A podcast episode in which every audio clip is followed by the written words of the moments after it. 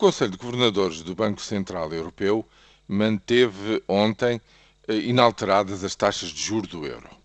Quer dizer, a taxa central mantém-se em 1%, que é o valor mínimo historicamente, equivale a dizer os governadores dos bancos centrais dos 17 países eh, que compõem o sistema do euro chegam à conclusão de que, efetivamente, a economia europeia continua a precisar, pelo quinto mês consecutivo, deste empurrão de dinheiro barato para poder fazer face, digamos, à mini recessão que se vive neste momento na zona euro.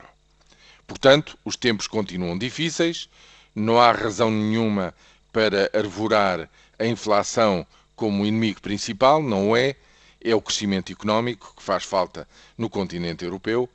E foi isso, com bastante força, que o presidente do Banco Central Europeu, italiano Mário Draghi, disse na, eh, já eh, nas, nas célebres conferências de imprensa que são dadas depois destas decisões do Conselho de Governadores e que toda a gente aguardava mais uma vez.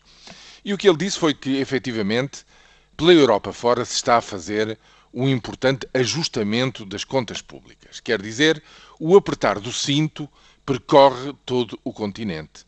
Mas esse apertar do cinto, diz ele, não resolve só por si o problema de sair desta crise do sobreendividamento e das dívidas soberanas. Porquê? Porque é preciso voltar ao crescimento económico.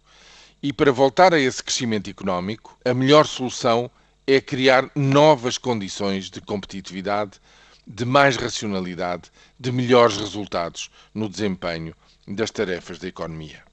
É isso basicamente que Mário Draghi diz, é isso que uh, ele, ele enaltece aquilo que está a passar em vários países, nomeadamente na Espanha e na Itália, que voltam a estar no centro das atenções dos mercados financeiros, mas tudo se encaminha para que o discurso de todas as entidades na Europa se centre cada vez mais na vertente da resposta positiva a este ajustamento e se fale cada vez menos do aprofundar deste apertar do cinto. Talvez seja por isso que tudo indica que vai haver uma mudança ao nível da presidência francesa, também ela vai ser uma portadora de um novo discurso num país crucial para a construção europeia.